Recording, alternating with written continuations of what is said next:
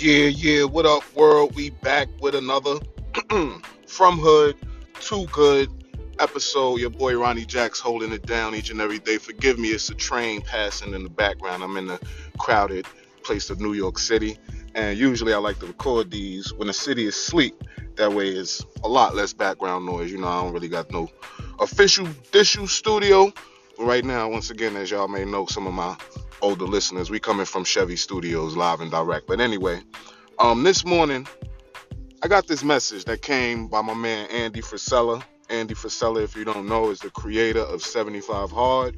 We've attempted 75 Hard, got to about day 30, and I figure that's why they call it 75 Hard. But this message is called "Is Not Lonely at the Top," and I'm going to read it verbatim. The reason for this is it really resonated with me when, when I read it, so let's just get right to it. It goes. There are thousands of people out there who never aspire to be great because of this popular saying it's lonely at the top.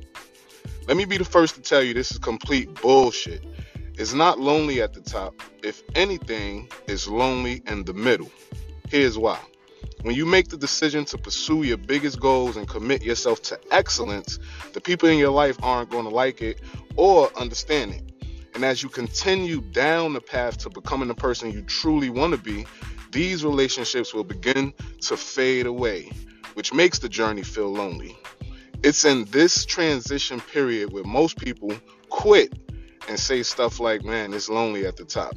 I call this place, he calls this place, no man's land. Woo. And it's temporary as long as you don't quit.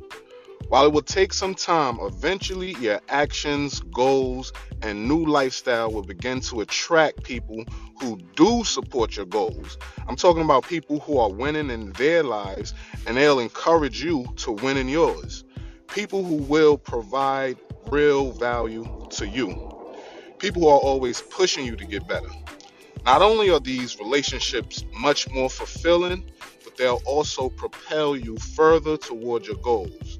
But if you don't have the grit and perseverance to make it through the transitional period it takes to accumulate these relationships, you'll always be stuck in relationships that hold you back. Woo! That really hit me hard, man. Let me tell you why. Making these episodes, I'm guilty of what's just been said in, in, in this in this email, in this quote, in this passage, in this entry or whatever. Um, I stopped. You know, I'm guilty of it. And I think going through it allows you to better to better understand someone who may be in that period of their life. So my takeaway, and I hope y'all grab something from this, is just don't stop, man.